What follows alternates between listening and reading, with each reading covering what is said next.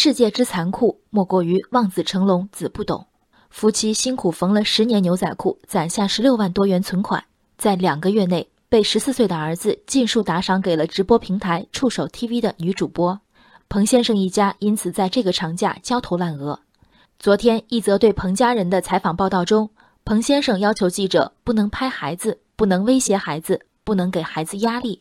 他安慰情绪低落的孩子，是爸爸的责任，没有教你懂得更多的法律法规，没有在你青春期时帮你疏导。但是你要相信，只要爸爸妈妈在，只要爸爸还有一双手，我都会尽全力培养你，你只要好好读书。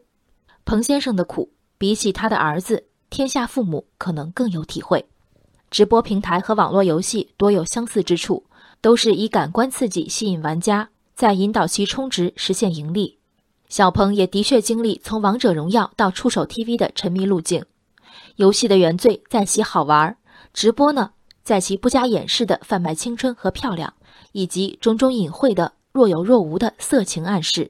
在女主播一声声的么么哒中，不涉世事的小鹏突然长出成年男人般的虚荣和豪迈，小朋友幻想自己成了爷。大多数女主播的存在是对主播一词的污名化。二十多岁的姑娘，不做学问，不学专长，致力于卖萌卖嗲，将自己的脸和身体货币化。在女主播大奶迪和小鹏的私聊记录里，大奶迪收到礼物后回复：谢谢柔情宝宝送我的惊喜。大奶迪会问小鹏睡得好不好，要不要看等比较露骨的内容。在彭先生一家返还赠与的要求被拒绝后，主播还在主页上公布了小鹏的个人信息，直播间里充斥讥讽小鹏一家的弹幕。文化程度不高的彭先生夫妇从未切身感受过网络的可怕，为此激愤落泪。可是我直言，但凡有道德感者，大概都不会选择以这样的职业为生。大奶迪们的举动很意外吗？国庆长假，彭先生和平台的纠纷被按下休止键。不满十八岁的限制民事行为能力人发出超越其行为能力的赠与，在法律上是否站得住脚？我相信直播平台的主播嗜血，其法务却终究要讲法律。最终彭先生的损失不至于十六万之巨。然后呢？一波波的舆论声讨中，王者荣耀在实名认证的基础上推出健康游戏防沉迷系统，限制未成年人在线时间和消费额度。游戏如此，更成人化的直播平台做到实名登记了吗？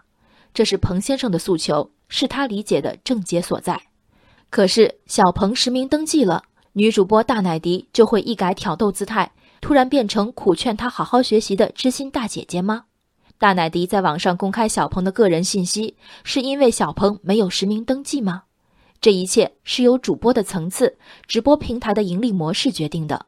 平台的责任不仅在面向用户一方的认证，更在对签约从业者的管束。但显然，这样的管束是与平台的盈利天然矛盾的。我嫌主播下流，有的主播恰恰靠下流挣钱。再退一步，心心念念大奶迪的小鹏，真的能被一个实名挡在网站外吗？小鹏父母的支付宝实名了，而且有密码保护，不是照样被刷走了十六万吗？